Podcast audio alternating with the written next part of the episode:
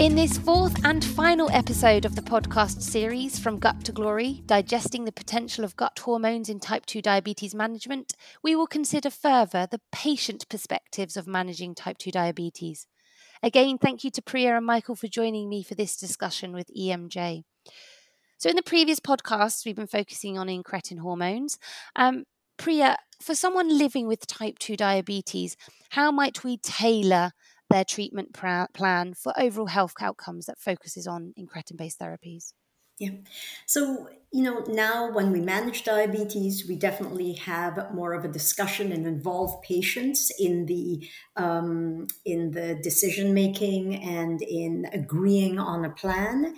So, always the patient's preferences will come first. Some patients have a very strong preference to avoid injectable agents, which is a little bit more challenging uh, in offering them incretin therapies because uh, although there are oral incretin therapies, those are uh, certainly uh, more expensive, less well absorbed, and they have to be taken in a very specific way. Um, but in general, when we look at the armamentarium of agents that we have to treat diabetes, we're always looking for um, uh, um, uh, multiple benefits. Um, insulin, as Michael had alluded to in previous podcasts, is associated with weight gain. It's associated um, with hypoglycemia, and it can limit the safe. It can limit um, how safely you can get that tight glycemic control. But sometimes you need that. If a patient needs to get good glycemic control quickly for surgery or for wound healing, then insulin becomes very important. If someone has a very exhausted pancreas and has more of a type 1 physiology, insulin is definitely necessary. But the, the incretin therapies are certainly helpful in improving glycemic control in patients with type 2 diabetes. You need time to up titrate it, and you have to take into account issues such as tolerance. Um, but again, those medications are associated with multiple benefits, particularly uh, the improvement in weight, the improvement in blood pressure. It can have beneficial effects on fatty liver. Um, there's actually been studies showing improvements in in um, obstructive sleep apnea parameters, and that in itself indirectly influences glycemia. And then there are the so so I tend to prioritize the use of those agents in patients with a higher burden of adiposity related diseases and fatty liver disease. Um, the SGLT2 inhibitors are very beneficial in renal protection. In fact, when you look at their glucose lowering effects, it seems to be more of a cardiorenal medication than it is a potent um, uh, A1C lowering medication. So, uh, you know, this medication is used largely in, in my practice to sort of offset the um, long term side effects, the, the long term complications of diabetes, and has a particularly important role in um, reducing the risk of congestive heart failure. Uh, which is very different from the um, effect of GLP 1s or incretins on atherosclerotic cardiovascular disease. So I'll stop there and, and see if Michael has anything to add to that. Well, I think it boils down there are good medications for many people with type 2 diabetes, but the most convincing benefits, I think, they have in those needing injectable therapy because oral agents would not control their glycemia anymore. Mm-hmm. And for the majority, we would prefer GLP 1 receptor agonists over insulin treatment. Mm-hmm. Uh, and the particular benefit of reducing uh, cardiovascular events like myocardial infarction and stroke for those who already had some events like this or the equivalent damage to their cardiovascular system uh, for them. And the, these are large proportions. So we are talking about like uh, 30, 35% of the total population having each of these main indications. So that alone would suggest that we use them quite frequently. Yeah. Yeah, you're absolutely right. And, and um, diabetes management now is so much more than just glycemic control. And are there any patient populations that you perhaps would perhaps consider not appropriate in this instance then we've talked a lot about those that have characteristics that perhaps benefit the most are there any we should avoid well you can question whether you want to use a drug that reduces body weight in those who are lean for example uh, and and and maybe in particular lean and elderly because there may be some degree of sarcopenia, which can get worse if you make them lose more uh, body weight. I think we have talked about those developing severe GI adverse events. So, uh, if that doesn't subside within a relatively short time and uh, appears intolerable to the patient, then of course they are no longer candidates for the use of these drugs. We have no information of patients with previous pancreatitis because they have always been excluded from the clinical trials. So uh, we just don't know what we are uh, doing there. There is a, a, definite biology suggesting there is an increased risk for medullary thyroid carcinoma in patients with either a family history or a personal history or a genetic risk indicating that they are candidates of developing this very, very rare tumor. So this affects only a, a minority uh, of patients. And as has been mentioned already, uh, if you're not sure is this type 1 or type 2 diabetes and you have a very severe reduction in beta cell mass or function then of course you don't have the substrate that these drugs uh, should work on.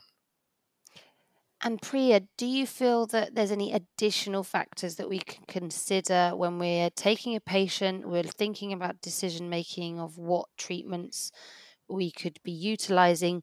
Would you also weigh that up with lifestyle interventions alongside when prescribing things like incretin based therapies? Would you advocate for diet and exercise in any way?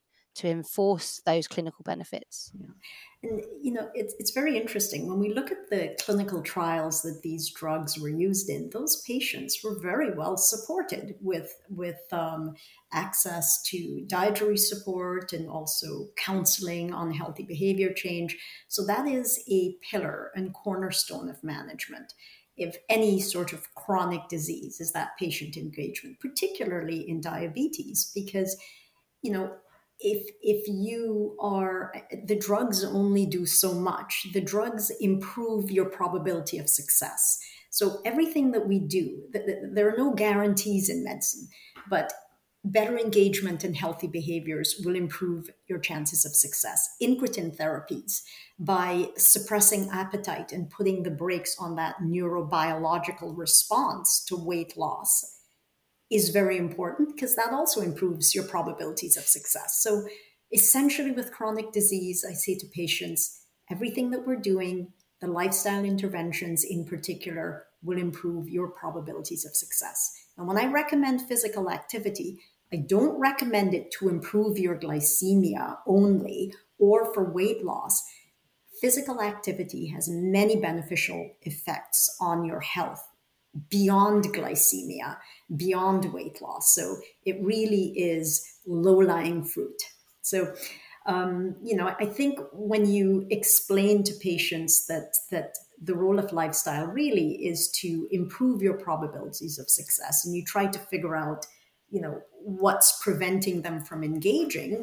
A big part of that has been hunger a lot of patients who are trying to lose weight and eat better are hungry, and that's the neurobiology.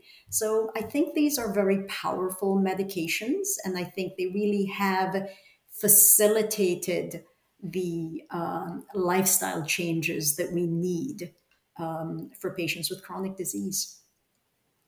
And Michael, do you have any uh, thoughts on on the development and the application of these incretin hormone based therapies? Yeah, well, uh, as I said, 2007, the first uh, GLP-1 receptor agonist was uh, approved and and uh, used, and it was a product of serendipity because someone had detected exendin 4 in the saliva of a lizard, uh, and it happened to be a GLP 1 receptor agonist.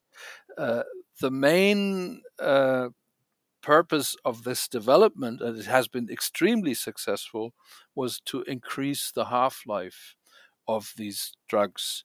Uh, and that is reflected in the intervals between the injections uh, twice a day, once a day, once a week, I think is standard now. Uh, that that also helps convincing patients uh, that they should start an injectable treatment, which most of them don't like as an idea.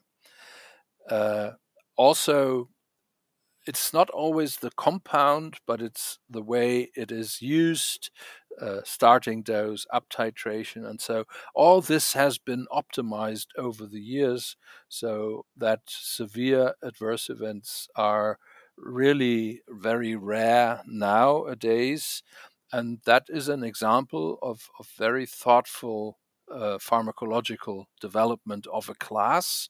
And basically, we have seen more effective drugs every two years. Something is happening. Sometimes we cannot even explain what is responsible for the improved efficacy, but I think we can be grateful that this development has taken place.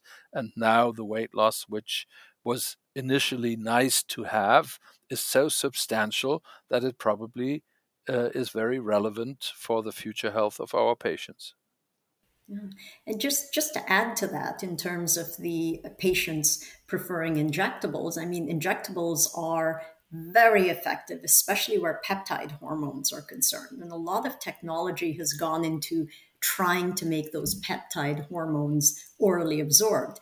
And you know, where possible, I try to encourage the use of the injectable over the oral incretin because it's so much more reliable and bypasses the issues with absorption.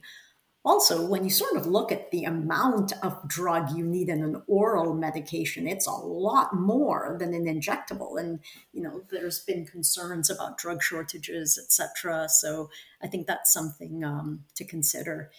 Um, and uh, I think one of the really important points that uh, Michael brought up has to do with the elderly and frailty. And I think that's a really important thing. I think there's a lot of um, protein loss, I'm sorry, muscle loss as you get older. And I think that's something we don't really understand well and how these treatments affect that. And and you mentioned those considering things like in being an injectable. Mm-hmm. As a practitioner, how do you approach that communication and that decision making with your patients? How do you come to having that shared decision making and weighing up um, these circumstances? Um, what can we kind of advise to the audience of what mm-hmm. could be the approach mm-hmm. there? I think a lot of patients have preconceived notions about injectables being used for more severe disease and, and worse outcomes. And if they avoid them, then you know their there's uh, their disease isn't as bad. And and really with diabetes, you want to get ahead of it. Um, diabetes is progressive. If you live to be 200, I'm sure these drugs will also stop working the the idea is to slow the process down with these drugs so that you live your life as best as you can. And i think um, sort of being supportive to patients explaining it saying hey you can try it. If you don't like it you can stop but giving them the information that they need and the support that they need. Um, at the end of the day everybody wants to be healthier but they're afraid of, of side effects, etc. So I also find that group visits and speaking to other patients on online chats can also be very informative and supportive for patients. So I try to get them connected with other patients who've tried it. That's great. And I think what we, we, you're saying there is that, you know, incretin hormones are a, a useful tool um, to our patients and it's a, it's a point of just educating and empowering our patients to understand their role, their importance, um, and getting that kind of shared understanding and and make those decisions collectively to move forward. Thank you so much, both of you. It's been a really insightful journey. I hope our audience have also enjoyed it as much as I have. Um, thank you for providing your insights and uh, perspectives on the patient um, for managing their type 2 diabetes. So that concludes today's discussion. Again, my thanks go to Professor Michael Nauck and Dr. Priya Manju, who provided their thorough and informative discussion as part of our podcast series, From Gut to Glory Digesting the Potential of Gut Hormones in Type 2 Diabetes Management with our audience. This was the final episode of a four part series. If you enjoyed this episode, you can tune in to more at the EMJ podcast through your preferred podcast platform or by visiting emjreviews.com. So until next time, take care and goodbye for now.